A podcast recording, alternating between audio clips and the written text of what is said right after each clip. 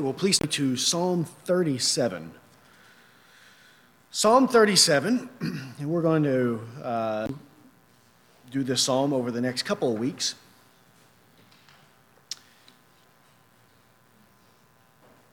Psalm 37. We'll read the psalm in its entirety this morning, but we'll be uh, focusing on the first couple of verses today. Psalm 37, we'll begin reading in verse 1. There it says, Do not fret because of evildoers, be not envious toward wrongdoers, for they will wither quickly like the grass and fade like the green herb. Trust in the Lord and do good, dwell in the land and cultivate faithfulness. Delight yourself in the Lord, and he will give you the desires of your heart. Commit your way to the Lord. Trust also in him, and he will do it. He will bring forth your righteousness as the light and your judgment as the noonday. Rest in the Lord and wait patiently for him. Do not fret because of him who prospers in his way, because of the man who carries out wicked schemes. Cease from anger and forsake wrath. Do not fret, it leads only to evil doing. For evildoers will be cut off, but those who wait for the Lord, they will inherit the land. Yet a little while, and the wicked man will be no more. You will look carefully for his place, and he will not be there. But the humble will inherit the land and will delight themselves in abundant prosperity. The wicked plots against the righteous and gnashes at him with his teeth. The Lord laughs at him, for he sees his day is coming. The wicked have drawn the sword and bent their bow, to cast down the afflicted and the needy, to slay those who are upright in conduct. Their sword will enter their own heart, and their bows will be broken. Better is the little of the righteous than the abundance of many wicked. For the arms of the wicked will be broken but the Lord sustains the righteous. The Lord knows the days of the blameless, and their inheritance will be forever. They will not be shamed in time of evil, and in the days of famine they will have abundance. But the wicked will perish, and the enemies of the Lord will be like the glory of the pasture. They vanish like smoke, they vanish away. The wicked borrows and does not pay back, but the righteous is gracious and gives. For those blessed by him will inherit the land but those cursed by him will be cut off. The steps of a man are established by the Lord, and he delights in his way. When he falls, he will not be hurled headlong, because the Lord is the one who holds his hand. I have been young, and now I am old. Yet I have not seen the righteous forsaken, or his descendants begging for bread. All day long he is gracious and lends, and his descendants are a blessing. Depart from evil and do good, so you will abide forever. For the Lord loves justice and does not forsake his godly ones. They are preserved forever. But the descendants of the wicked will be cut off. The righteous will inherit the land and dwell in it forever. The mouth of the righteous utters wisdom, and his tongue speaks justice. The law of his God is in his heart. His steps do not slip. The wicked spies upon the righteous and seeks to kill him. The Lord will not leave him in his hand, or let him be condemned when he is judged. Wait for the Lord and keep his way, and he will exalt you to inherit the land. When the wicked are cut off, you will see it. I have seen a wicked, violent man spreading himself like a luxuriant tree in its native soil. Then he passed away, and lo, he was no more. I sought for him, but he could not be found. Mark the blameless man and behold the upright. For the man of peace will have pros- uh, posterity, but transgressors will be altogether destroyed. The posterity of the wicked will be cut off, but the salvation of the righteous is from the Lord. He is their strength in the time of trouble. The Lord helps them and delivers them. He delivers them from the wicked and saves them because they take refuge in Him. Let's pray. Father, we thank you, Lord, that your word gives to us, Lord, such wisdom, Lord, such uh, clarity and understanding, Lord, for our own present day. Lord, because we know in this life that we will see, Lord, many wicked and violent men rising into positions of prominence, of power, Lord, living in great prosperity in this present life. And Lord, we pray that when we see this, that it would not cause our faith to be weakened, Lord, that it would not be a stumbling block to us, but that we might view this present world Lord, not by what we see with our eyes, Lord, but by what you declare to be true in your holy word. That, Lord, we would see that there is not a future for a man of wickedness, but there is a future for the man of peace, for the one who directs his steps in your word. And so, Father, we pray that we would not be anxious, that we would not be envious, Lord, of the wicked, but instead that we would trust in you, Lord, that we would do good, Lord, that we would live a godly and an upright life, knowing, Lord, that in due time the wicked will be cut off and the righteous will be established forever. So, Lord, give to us faith. Lord, help us to believe your word. Lord, that we might be faithful to you in all things. And it is in Christ's name that we pray. Amen. Well, one of the tests to our faith that we must endure during the time of our sojourning is the existence of the wicked, right? The presence of the wicked, and specifically the power and the prosperity that they so often enjoy. Right? We remember that in this present world, right, this present world is ruled in a sense, right, by the devil.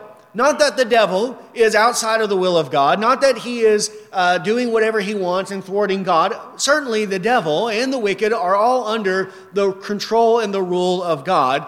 But in the way this world is currently, according to the will of God, the devil is the God of this present world. It says this in 2 Corinthians 4, verses 3 to 4. Says, Even if our gospel is veiled, it is veiled to those who are perishing, in whose case, the God of this world has blinded the minds of unbelieving so that they might not see the light of the gospel of the glory of Christ, who is the image of God.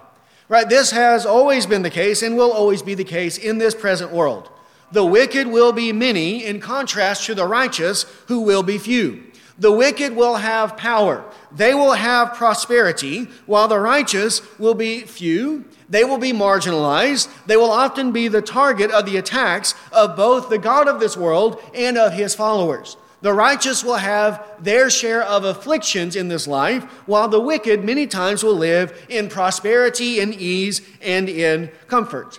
Right? Why is this the case? Right? Why is it that God's children are so often afflicted in this life, while the children of the devil live lives of ease, luxury, and prosperity?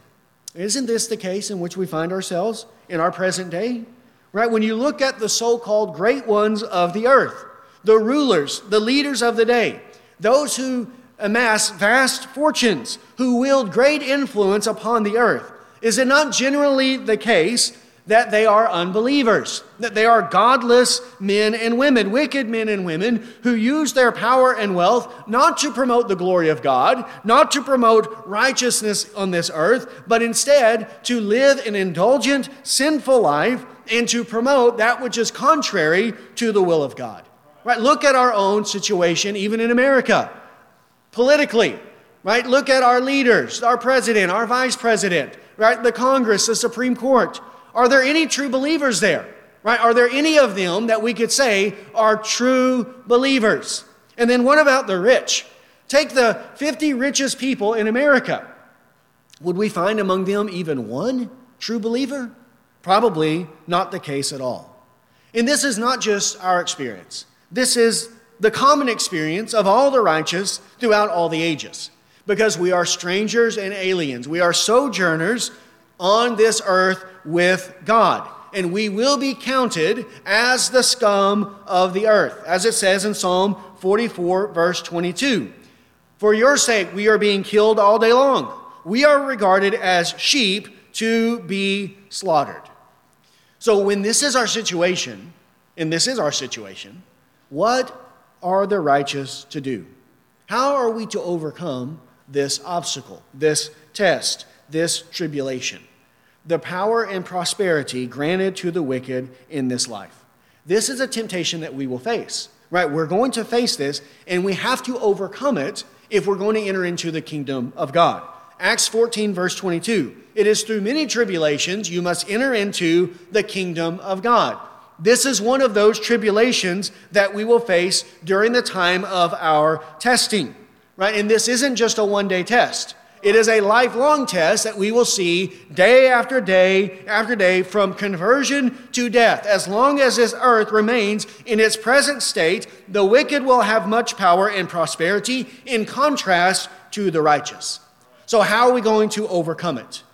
Well, what is the victory that is given to us? It is our faith. This is the victory that overcomes the world, even our faith. Faith in the Word of Christ. And this is what Psalm 37 is teaching us. How are we to process? How are we to look at this dilemma that we face? When we look at this present world, and it seems as if God favors the wicked and that God loathes the righteous. But we know that's not the case. So, how are we to look at these things and how are we to overcome this obstacle? And this is what Psalm 37 is teaching us. So, let's look. We're going to start in verse 1 and we'll make our way through the psalm.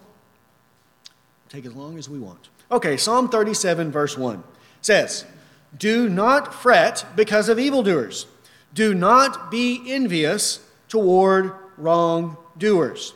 Here, the prophet begins by giving warnings to the righteous, warnings against two sins, right? Twin sins in regard to the power and prosperity that the wicked enjoy in this life. All right, that's what they're seeing, right? This is their experience. This is what they're observing. The wicked have power. The wicked have prosperity. And when that is the case, there are going to be temptations, sins that are going to come upon the righteous, and we have to be aware of these things and we have to overcome them. The first of these sins is to fret. He says, Do not fret because of evildoers. Right? When the wicked rise up in power, when we see them living it up in this life, doing as they please, even blaspheming the very name of God, promoting all manner of unrighteousness, persecuting the faithful and the righteous, right, day in and day out, with no consequences, right? Isn't that often the case? They live a life of ease and luxury. They have comforts, and there's no consequences for all the things that they do. We will be tempted to be anxious, right? To fret when we see these things. And while it is true that we ought to be bothered by it, right? It should bother us when we see wicked men going from bad to worse when we see people doing in open daylight those things that are shameful and contrary to the law of God, especially when we see these things in our leaders, right? In the rulers of the land, giving themselves over to every vice imaginable, establishing laws and policies in the land that suppress righteousness and promote wickedness. This should bother us greatly.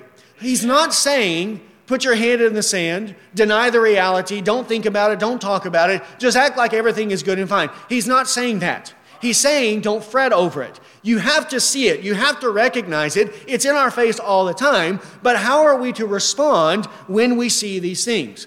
We should be bothered by sin in our own life, but also when we see it all around us. Psalm 119. Psalm 119 in verse 136. Psalm 119, verse 136 says, My eyes shed streams of water because they do not keep your law. There, the psalmist, the prophet, his eyes shed streams of water. He's weeping, he's crying because he sees the wicked not keeping the law of God. They're breaking the law of God. So he's not denying the reality. He's not living in a dream world, in a fantasy land, denying reality and living a lie. He sees what's happening. It bothers him. He's upset. He's weeping because he sees God's law being broken each and every day. And this is the way we ought to be as well. We should be moved when we see God's law being violated so flagrantly amongst the wicked. And when, but when we see these things, though it is good for us to weep, though it is good for us to take notice, for us to be bothered by this, for us to cry out to God, we are forbidden by the prophet, by the word of God, from fretting over these things, from being filled with anxiety and fear when we see the power and prosperity of the wicked, when we see things going from bad to worse. We cannot be anxious over these things. Yet there are many who this is what happens to them. Many who claim to be Christians, but when they see the wickedness in the world, when they see the wicked rising in power and prosperity, they can't deal with it. Right? They can't deal with it properly. They can't look at the world and deal with it according to the word of God. So they either want to put their head in the sand, they want to go live out in a cave in the woods, and have no access to the outside world, so they don't know what's going on, and then ignorance will be bliss, right? We'll just convince ourselves everything is good and great, and we don't want to know what's taking place, right? I know of Christian pastors who have who have done this. They turn off the television, they put their phone away, they don't read anything. I don't want to know what's going on. I'm just going to live in this bubble and deny the reality of what is taking place in our present day because they cannot process and deal with all of the evil that is going on. They can't sleep, can't eat, they get all worked up because the godless are winning the day. Right? Joe Biden, he stole the election. We've got a raging pandemic going on. We're all going to die. Right? The Supreme Court, right? They're worthless most of the time. They ruled against us on some decision. Right? The Congress passed some uh, obscene law into, into, uh, into policy, and now we're all going to have to deal with it. Russia just invaded Ukraine. World War III is coming, right? And they are uh, don't know what to do. They're running around like maniacs. We've got gay marriage. There's drag queens everywhere doing story hours with the children. Right? What are we going to do? Right? They see these things and then they can't deal with it. They can't process it without completely melting down. They curl up in the floor in the fetal position and they sit there and they are unable to do anything. They can't even get out of the floor because they're so overtaken with anxiety, with fear. Right? They're going to lock us all up into concentration camps. They're going to take our children away from us. What are we going to do? How are we going to survive? Everything is getting horrible. This is the end. This is what people do. And they've been doing it for many, many years. Actually, there's a very uh, successful business model based upon this, right? You just find whatever fear is ruling the day and you write some book about it, and everyone goes and gets it, right? How it's the end of the world, and everyone uh, drinks it up like water, and then you move on to the next crisis and you do it over and over and over again. This is because people, they sensationalize these types of things.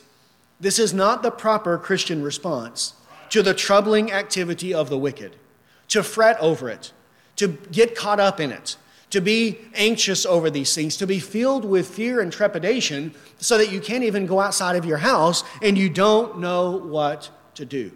We should not do these things. We have to be able to look at reality, look at the world, look at what is taking place in the world, even though the reality is many times very evil, and know how to deal with it according to faith in the Word of God.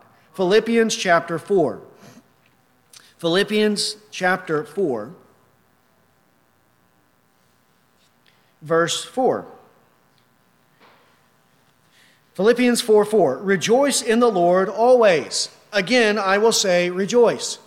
Right? Not rejoice in the Lord sometimes, not rejoice in the Lord when everything is good and great, but when rejoice in the Lord always, at all times, right? At all times, even when it looks horrible out there, right? Whether that be in some personal way, some affliction that has come upon you personally, or whether that is what's taking place in the world. It doesn't matter. We are to rejoice in the Lord always at all times. Let your gentle spirit be known to all men. The Lord is near. Be anxious for nothing but in everything, by prayer and supplication with thanksgiving, let your requests be made known to God. There, he says it. Be anxious for nothing. For nothing. Why are you anxious about your life, about this present world, about what is taking place here? Why are we anxious over these things? Except that we don't trust God, except that we don't believe God in His Word. That's what he's forbidding us from here. Don't be anxious. Do not fret over these things. Now, again, that doesn't mean be uninformed. He doesn't say be ignorant. He doesn't say go hide in a hole in the ground and cut yourself off from the outside world. We have to be aware of what is going on. We have to talk about what is going on. We need to do whatever we can to influence and to fight against what is going on insofar as what it is is evil. But at the end of the day, if the wicked seem to gain the upper hand, we can't fret over these things and we cannot be anxious. So, first, do not fret because of evildoers. Secondly, the second sin do not be envious toward wrongdoers. Right? Not only can we not fret, but also we should not envy the evil. We should not envy the wrongdoers. Right? This is the other sin. Especially, again, this will be the case not when we see the wicked living in misery, and there are many times where their sins lead them to live in misery, like the drunkard or the druggie who's living there on the streets. We don't envy that person, right? We say, I don't want it to be like that person at all. But when those who have prosperity, when those who become very rich and powerful, and it opens up for them a lifestyle that many people long to have a lifestyle of riches, of pleasures, of comfort. We cannot be envious of them, seeing that they have attained that life through wicked means, right? Not through just means, not through righteous means, but through wickedness. We'll be tempted to think that it is actually more beneficial to live a godless life, a profane life, than to live a godly life. That godliness is a detriment to my happiness. Whereas living a wicked life, an ungodly life, this is going to promote my happiness because look, it brings prosperity, which then opens the way for the pleasures of this world.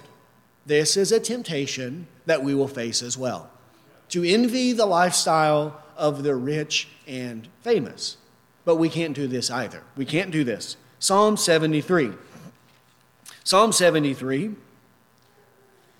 Here, this was the case with the prophet in Psalm 73 envy of the wicked. Psalm 73, verse 1 Surely God is good to Israel, to those who are pure in heart. But as for me, my feet came close to stumbling, my steps had almost slipped. For I was envious of the arrogant as I saw the prosperity of the wicked. There, he's envying them when he sees what? Their prosperity. I see their prosperity, and now I'm envious toward them. For there are no pains in their death, and their body is fat. They are not in trouble as other men, nor are they plagued like mankind. Therefore, pride is their necklace. The garment of violence covers them. Their eyes bulge from fatness. The imaginations of their heart run riot. They mock and wickedly speak of oppression. They speak from on high. They have set their mouth against heaven, and their tongue parades through the earth. Therefore, his people return to this place, and waters of abundance are drunk by them. They say, How does God know? And is there knowledge with the Most High? Behold, these are the wicked, and always at ease. They have increased in wealth. Surely in vain I have kept my heart pure, and washed my hands in innocence. For I have been stricken all day long, and chastised every morning. So, there, in contrast, they have prosperity, they have ease, they have comfort. Everything goes well with them. But me, on the other hand, I'm living a righteous life and I'm being chastened every morning. It's not going well with me. I'm being stricken all day long. So why should I live a righteous life? I should just join in with Him. I should become like them, and then I'll have prosperity in the same way that they do. This is the temptation, again, that the prophet faced. And none of us are prophets. Yet this is what he was facing. And so will we not face it in our own day as well? The world promotes the lifestyle of the rich and famous. When we see the prosperity, the comforts, right, the way that they live, the things that they have, their many possessions, we will think, oh, that would be the life. Right? Oh, we wish that we could trade places with them. Man, I wish that I had all the things that they have without considering who they are, without considering their spiritual state, their eternal state, only looking at their prosperity their prosperity. And even these people, we know, most of them are miserable anyway, right? It's all a facade that they put out. Many of them are miserable even in this life, but especially they're going to be miserable in the life to come. Also, Job chapter 21. Job 21 and verse 7. Job 21 7 says, Why do the wicked still live? continue on, also become very powerful. Their descendants are established with them in their sight, and their offspring before their eyes. Their houses are safe from fear, and the rod of God is not on them. His ox mates without fail, his cow calves, and does not abort. They send forth their little one like the flock, and their children skip about. They sing to the timbrel and harp, and rejoice at the sound of the flute. They spend their days in prosperity, and suddenly they go down to Sheol. They say to God, Depart from us. We do not even desire the knowledge of your ways. Who is the Almighty that we should serve him? And what would we gain if we entreat him? Behold, their prosperity is not in their hand. The counsel of the wicked is far from me. Right? Isn't this the case? Their houses are safe, their descendants are established, their calves, their cows, they have all their calves. They never have any problems. Their children are skipping around town, having a great time, just living it up. And then they die a quick, sudden death, not a painful, long, excruciating death. This is what he's saying. This is what's happening. This is what's taking place. Why is this the case? Why are the wicked prospering in this way? This is a test. It was a test that Job had to overcome. It was a test in Psalm 73 for the prophet. It'll be a test for us as well. When we see the wicked prospering in this present life, we will be tempted to want to join in with them. If you can't beat them, then you join them. Become like them, right? See the lifestyle that they live. See all of their pleasures. See all of their comforts. See all of their possessions and think, well, eh, eh, I wish that I could live like that, right? I wish that I could go the places that they go. I wish that I could eat the meals that they ate. I wish that I had all the prosperity, right? Wouldn't it be something to be able to live the way that they live, to have access to all the comforts and all the pleasures that this life can afford? And then to envy them because of their prosperity, right? To be like a Bill Gates or a Jeff Bezos or an Elon Musk right? To have all of that wealth, all of that power, to have people hanging on your every word, wouldn't that be the good life?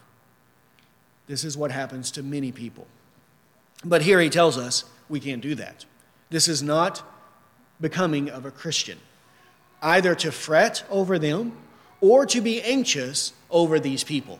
Right? We cannot do that when we see them prosper in this life. Now, why? Why is this the case? Why should we not envy them and why should we not fret over them? Well, he tells us in verse 2 For they will wither quickly like the grass and fade like the green herb. The wicked in their prosperity are likened unto the grass of the field and unto the green herb.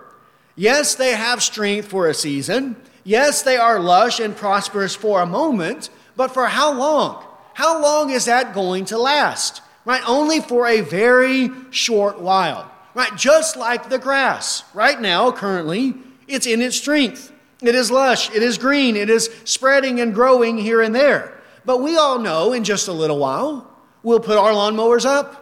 We won't have to get them out anymore. It'll be a wonderful day, right? The, the autumn will come and then the winter. And what's going to happen to all that green grass in your yard? It's all going to die. It's going to die. It's going to wither. It'll all fade away in only a few short months. It goes from brown to green, from brown, in just a few short months. This is how the herb is as well. It's here one week, and then it's gone the next week, and you never see it again. There it goes. As it is with the grass, so it is with the man. Right? As it is with the herb, so it is with the wicked right? And especially here, those who are wicked in their prosperity. Right? This is true of all men. All men are like grass, but here specifically, he's talking about wicked men. Wicked men in their prosperity. They are like grass, they are like the green herb. So why would we fret over them? Why would we be envious of them, seeing that in a very short while in just a little bit of time, they are soon going to fade away. They are going to die and they will be no more. They will no more inhabit this earth and they won't have their possessions because they came into this world naked. They will leave them from this world naked, and whatever they have on this earth will be given to someone else. Half of it will be seized unjustly by the government, and the rest of it will go to whoever is their descendants or the one who gets it, who will probably squander it and throw it all away. So, why would we envy that? Why would we fret seeing that in just a little while they will be no more? This is the problem. Right? Those who succumb to these temptations, who are anxious, who are fretting over the prosperity of the wicked, those who are envious over the prosperity of the wicked, right? These are symptoms of a greater sin, right? Of a greater sin, of an underlying issue, and that is no faith. They do not have faith. They are filled with doubts, with trepidations, instead of being filled and being strong in faith. Those who fret and those who envy have the same core problem. They do not believe God's word. They're not reading their Bible and they're not believing what the Bible says concerning the prosperity of the wicked. And they are consumed not with the life to come. They're not thinking about the life to come because if they're thinking about the life to come, they wouldn't be fretting about them. If they're thinking about the life to come, they wouldn't be envious of them. They're consumed with this present world, with the possessions of this world, with their comforts and the pleasures of this present world, with their safety in this present world, but they're not thinking about the life to come, about eternity and the eternal state.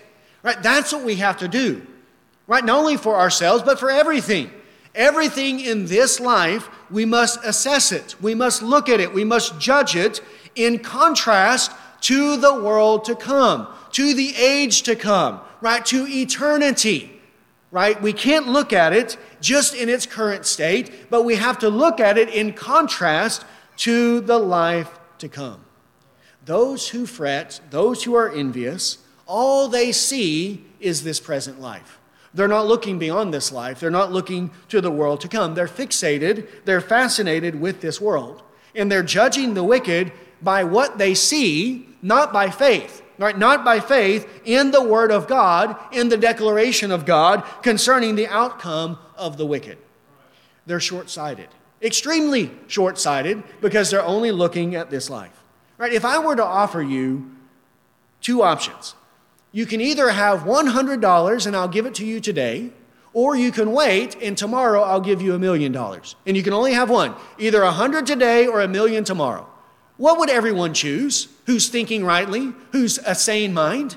Wouldn't we prefer a million dollars tomorrow than a hundred today? Though we can't spend it today, we wouldn't have the instant gratification of having the hundred today. Everyone would take the million tomorrow. And if someone was so stupid as to take the hundred and not the million, we would all laugh at them, ridicule them, say, What's wrong with this person? Right? Who would do this? Couldn't he, didn't he know that he could have had all of this riches? But he only took the hundred dollars? Well, isn't that the same with the wicked and the prosperity that they have in this life compared to the life to come? The wicked enjoy at most, right? At most, even if they're born into wealth, 70 or 80 years of luxury, of comfort, of prosperity, right? In a third of their life, they're sleeping, so they're not enjoying anything there. Maybe they have a good mattress, but I mean, we can all get a my pillow pillow topper and it's going to be great for our backs. We're going to sleep good just like a baby. Right so most of their some of their life they're sleeping. Then other times they're not enjoying these things. Right so even at most even if born into wealth they might have 70 to 80 years of prosperity of luxury of comfort.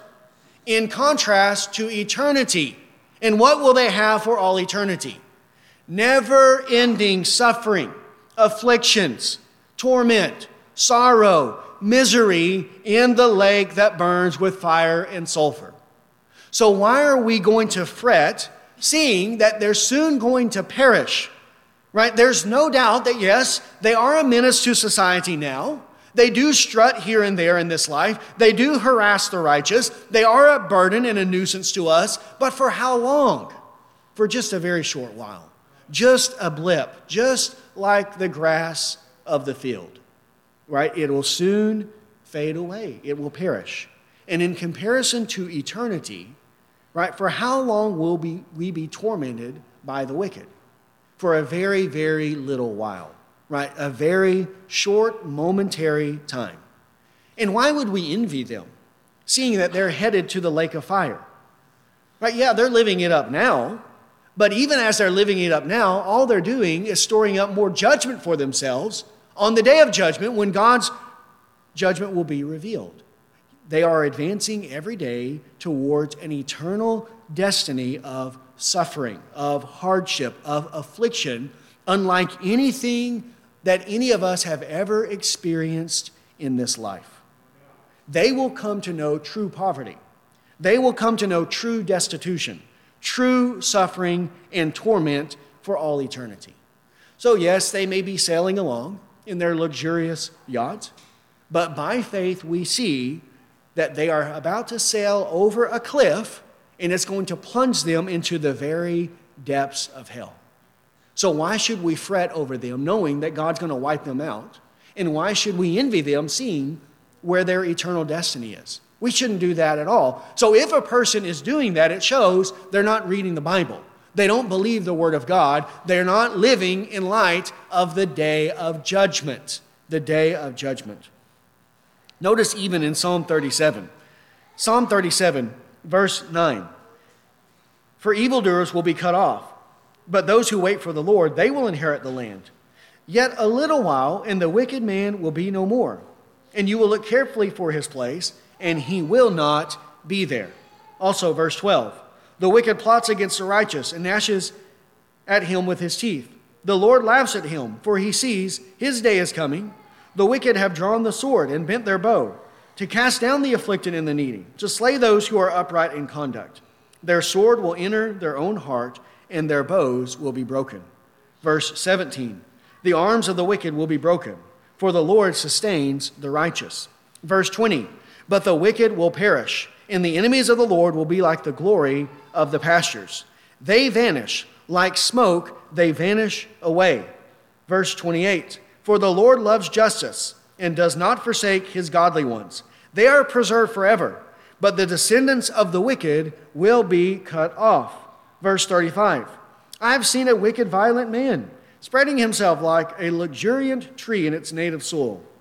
Then he passed away, and lo, he was no more. I sought for him, but he could not be found.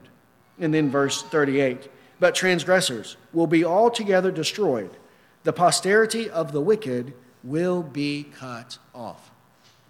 If all we had was this one psalm, we have sufficient proof, sufficient reason, many evidences, many confirmations that what is going to happen to the wicked? They're going to be destroyed. God's going to cut them off. You're going to look for them one day, and poof, they're going to be gone, and you will not be able to find them. They will be no more. And then they will go to hell for all eternity. So, why should we envy them? Why would we do that at all? Only if we're not living by faith. If we're living by sight, then we will envy them. If we're living by faith, then we will not be fretting and we will not be envious of them. And are we not told that we are to walk by faith and not by sight in 2 Corinthians chapter 5 verse 7? He, said, he doesn't say walk by sight and not by faith. He says walk by faith and not by sight. You have to live in this present world the life of faith and not judge things by what your eye sees. But we have to judge it according to the Word of God. What God says is true, right? Don't trust your senses. Don't trust your eyes. Look at them, look at the world in light of the Word of God, according to what it says. Also in Habakkuk, Habakkuk chapter 2. Habakkuk chapter 2 in verse 4 says, Behold, as for the one, as for the proud one, his soul is not upright within him, but the righteous will live by his faith. Right? The, the proud one, the unbeliever, the wicked one, his soul is not right within him. Right? Everything is wrong. But the righteous man, he lives by his faith. He lives the life of faith. This is the Christian life. It is to live the life of faith. Also, 2 Peter chapter 1. 2 Peter chapter 1 in verse 5. 2 Peter 1 verse 5 says, Now, for this very reason also, applying all diligence in your faith, supply moral excellence, and in your moral excellence, knowledge, and in your knowledge, self control, and in your self control, perseverance, and in your perseverance, godliness, and in your godliness, brotherly kindness, and in your brotherly kindness, love. For if these qualities are yours and are increasing, they render you neither useless nor unfruitful in the true knowledge of our Lord Jesus Christ. For he who lacks these qualities is blind or short sighted, having forgotten his purification from his former sins. Therefore, brethren, be all the more diligent to make certain about his calling and choosing you. For as long as you practice these things, you will never stumble. For in this way, the entrance into the eternal kingdom of our Lord and Savior Jesus Christ will be abundantly supplied to you. There, whoever lacks these qualities, right, the qualities, the virtues of the Christian life, he says that this person is blind or short sighted. He's so short sighted that it's as if he is a blind man because he cannot see reality, right? He's not living according to faith, right? He's showing that he is a blind man in the way that he is living.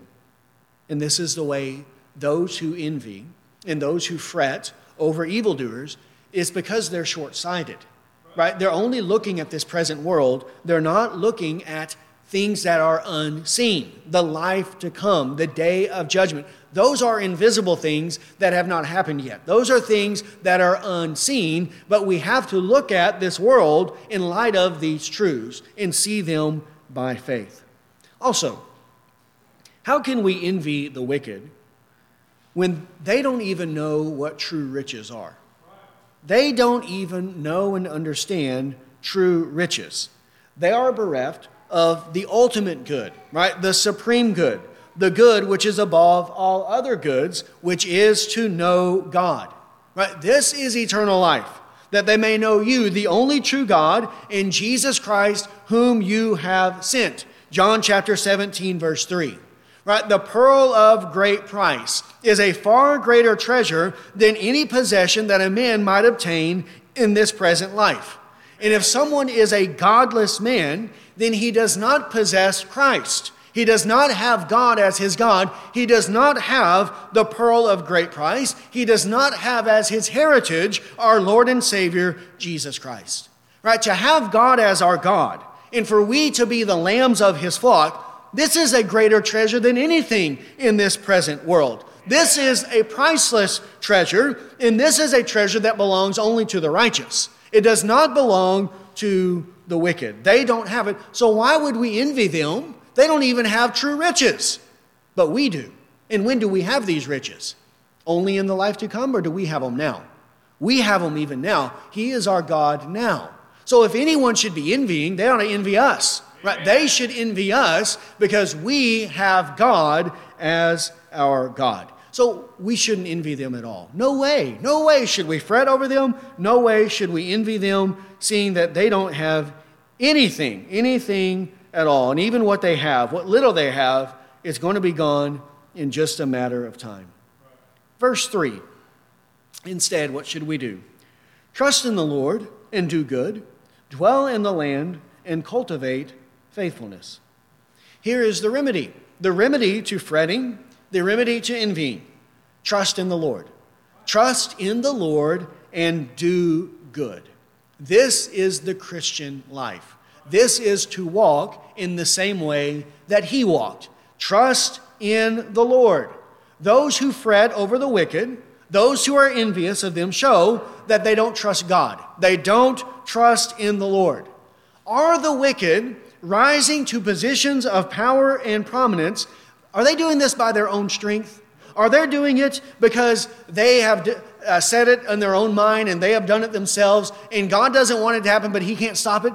Right? Those who amass these vast fortunes, are they doing it merely by the work of their own hands? And the answer is no, not at all. Who is the one who is ruling over this world? Who is the one who is sovereign over all things? Who, in his providential care, is ruling over every single aspect of this present life. Even a hair doesn't fall from your head apart from the knowledge of God, apart from the will of God. A sparrow doesn't fall to the ground apart from the will of God. Do we really think all these things are happening and God is unaware? That God doesn't see it? That God wants to stop it, but God doesn't have the power to do so? Is He that weak? Is He that ineffective? Right? Is he that impotent that he can't stop Satan? That he can't stop the wicked from doing the things that they're doing? Of course not. So if we are fretting If we're envying, we show we're not trusting God. We're not trusting in the providence of God, in God's ruling over this present world. There's not a single man who has ever or who will ever rise up in this world apart from the will of God. Daniel chapter 4. Daniel chapter 4. Even Nebuchadnezzar knew this. If he knew it, then shouldn't we? Right? Shouldn't we know these things even better than he? Daniel chapter 4, verse 28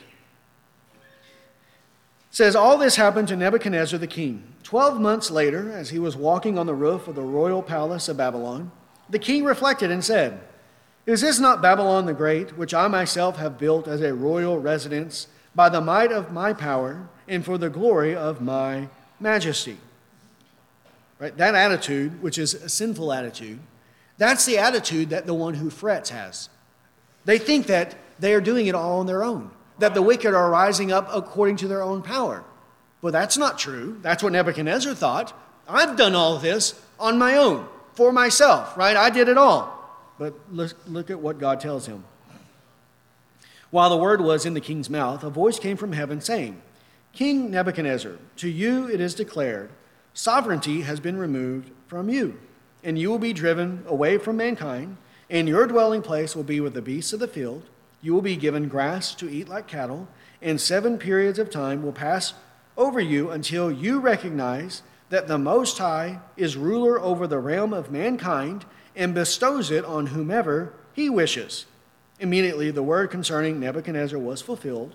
He was driven away from mankind and began eating grass like cattle, and his body was drenched with the dew of heaven until his hair had grown like eagle's feathers and his nails like birds' claws. But at the end of that period, I, Nebuchadnezzar, raised my eyes toward heaven, and my reason returned to me. And I blessed the Most High and praised and honored him who lives forever. For his dominion is an everlasting dominion, and his kingdom endures from generation to generation. All the inhabitants of the earth are accounted as nothing, but he does according to his will in the host of heaven and among the inhabitants of the earth, and no one can ward off his hand or say to him, What have you done? At that time, my reason returned to me, and my majesty and splendor were restored to me for the glory of my kingdom. And my counselors and my nobles began seeking me out and so I was reestablished in my sovereignty, and surpassing greatness was added to me. Now I, Nebuchadnezzar, praise, exalt, and honor the King of heaven. For all his works are true, and his ways just, and he is able to humble those who walk in pride. There, he was going to be taught, there in verse 32, that the Most High is the ruler over the realm of mankind and he bestows it on whomever he wishes.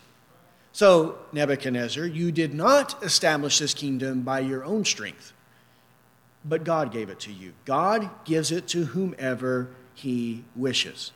No one ever has, no one ever will enter into a position of power, a position of prosperity, apart from the will of God. He gives it to whomever he wishes.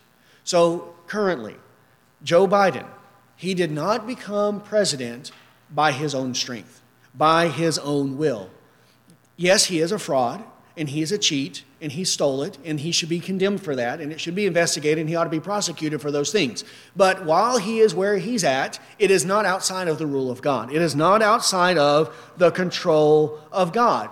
God placed him there in that position for a season for a reason, for a purpose, because God gives it to whomever He wishes. Nancy Pelosi, who's an evil woman, did not become Speaker of the House by her own power. Now, of course, she thinks that she did by her own ingenuity, her own wisdom, her own endurance, and all of those things. And yes, she's an evil woman, and we should want her displaced, but she did not arrive at that position apart from the will of God, outside of the control and the sovereignty of God. So, why would we fret over these things, be anxious over these things? Now, yes, of course, we should be bothered by them. We shouldn't be happy about these things, but we should not be anxious about it And we will be anxious only if we do not believe what it says in Daniel chapter 4, verse 32 that God doesn't know what he's doing. Right? Do we really believe that? God doesn't have control over this present earth?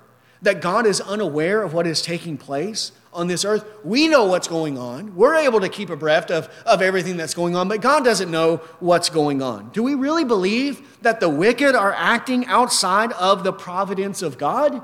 That they are thwarting God at every turn and that God wants to stop all these things, but He doesn't have the power, the foresight to see what is taking place? This is not the case at all. Right, so if a wicked man rises up in power, then we can know for certain that God is the one who gave that to him, that God has a plan, God has a purpose for it, and we don't need to fret over these things. Do not be anxious when it appears that the wicked are winning the day. Right? We have to trust in the sovereignty of God, in the providence of God. Exodus chapter 9. Exodus chapter 9, right? And as bad as it is in our own day, it's not as bad as it was in Exodus chapter 9 because we're not slaves at this point. I mean, we are in a sense through taxation, but we're not slaves in the sense that they were, nor are they taking our male children and killing them. Right? They're not doing that. Right? We're not in this as horrible of a situation as the Israelites found themselves in Exodus chapter 9, verse 13. But how did this wicked Pharaoh? How did he arrive for this time, in this position, and for what purpose? Exodus 9:13. Then the Lord said to Moses, Rise up early in the morning and stand before Pharaoh and say to him, uh, Thus says the Lord, the God of the Hebrews, Let my people go, that they may serve me. For this time I will send all of my plagues on you, and your servants and your people, so that you may know that there is no one like me in all the earth. For if by now I had put forth my hand and struck you and your people with pestilence, you would have then been cut off from the earth. But indeed, for this reason I have allowed you to remain, in order to show you my power, in order to proclaim my name through all the earth. Still, you exalt yourself against my people by not letting them go. So he came to this time, to this position, according to whose will? God's will, and God had an appointment with him in order to make God's name known through all the earth when he judged him. The higher he rose, the greater the judgment. Right? The bigger they are, the harder they fall. So if they continue on in these positions, we know it is ultimately so that God can exact greater judgment upon them on the day of judgment. Right? And we ought to rejoice over that right, when we see it. And we should pray that God would let us see it in our own day. So fretting over the wicked doesn't do us any good, right? It doesn't do any good. Being anxious when the world seems to be spinning out of control shows a complete, utter lack of trust in God's providence, in God's care, right? It comes from wicked pride. Really, it is pride. It is pride that compels us to be anxious and to fret over the wicked. Because when we are doing these things, we are saying that we know better how to rule this world than God does, than the Most High. We know better how to care for God's people than God does, right? We know better how to order the affairs of men. We love ourselves and we love our families and our friends and our church more than God does. Because if we were in control, we wouldn't do this. We wouldn't allow these things to happen. We wouldn't let these wicked men have power and prosperity. That's what we're saying when we're fretting and when we're anxious. Whether we say that audibly or not, that is what we are saying to God by our actions. Are we wiser than God? Do we know better than He? Can we govern the earth with more wisdom, with more justice, with more righteousness than God? Do we know better how to care for His people than God does? Doesn't God know how to sanctify his people better than we do? Again, the fretter may not say this audibly, but by his deeds, by his actions, by his attitudes, he shows that he thinks that he himself is wiser than God and that he loves people in the world more than God does, and that he knows how to do what is best more than God. right? More wisdom than God. Who thinks this other than a very, very arrogant person? One who thinks that he himself should be God. Job chapter 40. Job chapter 40. We shouldn't have these kinds of attitudes. And again, many times we think anxiety, this is a very small sin, right? It's an acceptable sin. Oh, everyone's anxious. But it is it is rooted in pride, in pride and in unbelief. And it is a very wicked thing for us to be anxious about our life, about our children's life, about our job, about our, our situation, about whatever we find ourselves in, because we are not trusting in God and we have to hate that sin. We have to detest it, reject it, and we must overcome it by the Word of God, right? By the Word of God. And typically, if you find an anxious person, what are they not doing? They're not reading their Bible. They're not reading their Bible the way that they need to be reading their Bible. Job chapter 40, verse 6. Then the Lord answered Job out of the storm and said, Now gird up your loins like a man. I will ask you, and you instruct me. Will you really annul my judgment? Will you condemn me that you may be justified? Do you have an arm like God? And can you thunder with a voice like his? Adorn yourself with eminence and dignity, and clothe yourself with honor and majesty. Pour out the overflowings of your anger. And look on everyone who is proud and make him low. Look on everyone who is proud and humble him, and tread down the wicked where they stand. Hide them in the dust together, bind them in the hidden place. Then I will also confess to you that your own right hand can save you. So there, he tells him, You want to be God? Then be God, right? Come on. You take the stand. You put yourself in my position. You adorn yourself with this. Are you able to do it better than me? Because up to this point, this is what Job is saying, right? Temporarily, he's questioning God's ways in the world and saying God doesn't know what he's doing. And he's saying to him, You want to be God? Then here, you do it. You do it. Can you do it better than me? No, we can't. We cannot. So instead of rejecting and questioning God's ways in the world, we should trust in the Lord. Trust in the Lord and do good. Don't doubt, but rather have faith. Trust, knowing that in the end, all things will work out according to the will of God. Now, again, of course, this does not mean that we are passive. It doesn't mean that we have a defeatist mentality. It doesn't mean that we don't care about what's happening in this present life right? Trusting in the Lord and being active in working against evil, right? These are not contrary to one another. Trusting in the Lord does not mean that we do not resist evil or fight against it in whatever way that we can. Right? That's not the pattern of the righteous that we find in the Bible. They trusted in the Lord. They committed their ways to Him. They cast themselves on His providential care. And then at the same time, they did whatever they could to promote justice and righteousness on the earth. And that's what we should do as well. And while we're waiting for that, we continue trusting in God and we do what is good. An example Esther. Esther chapter 2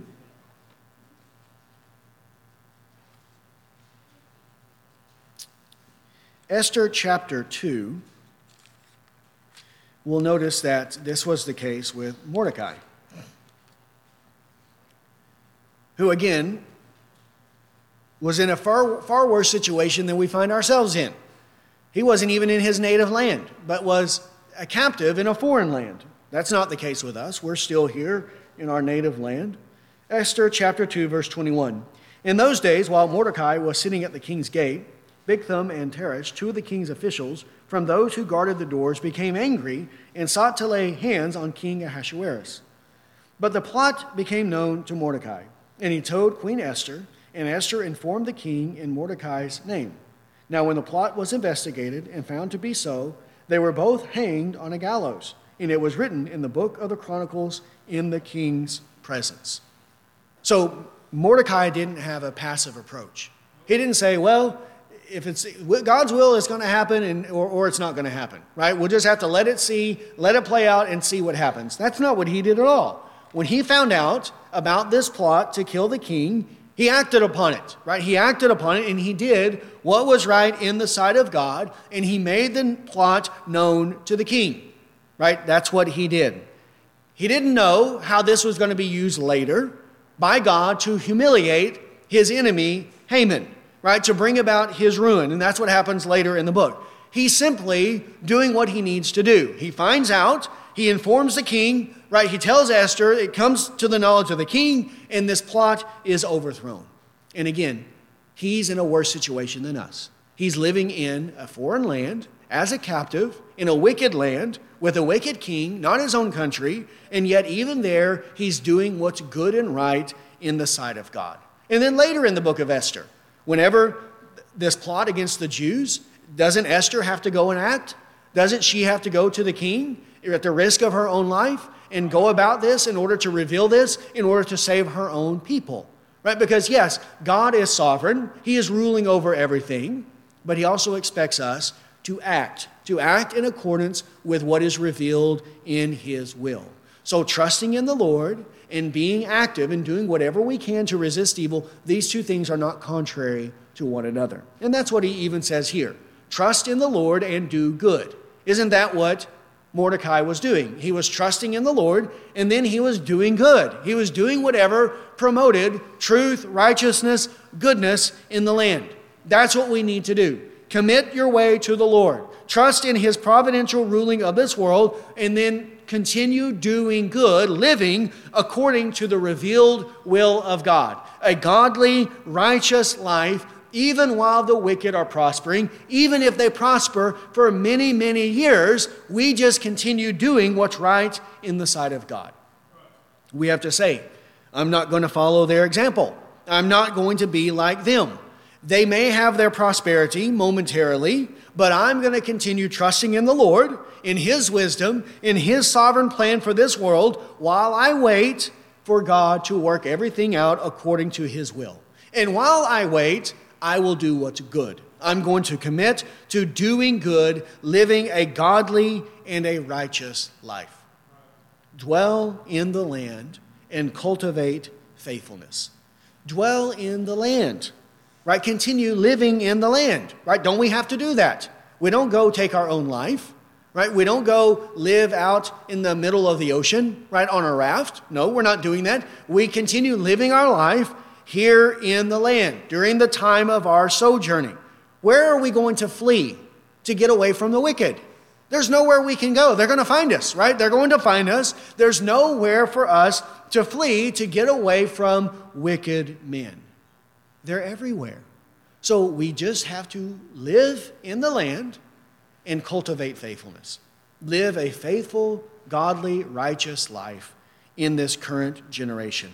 Matthew chapter 13. This is God's purpose for us.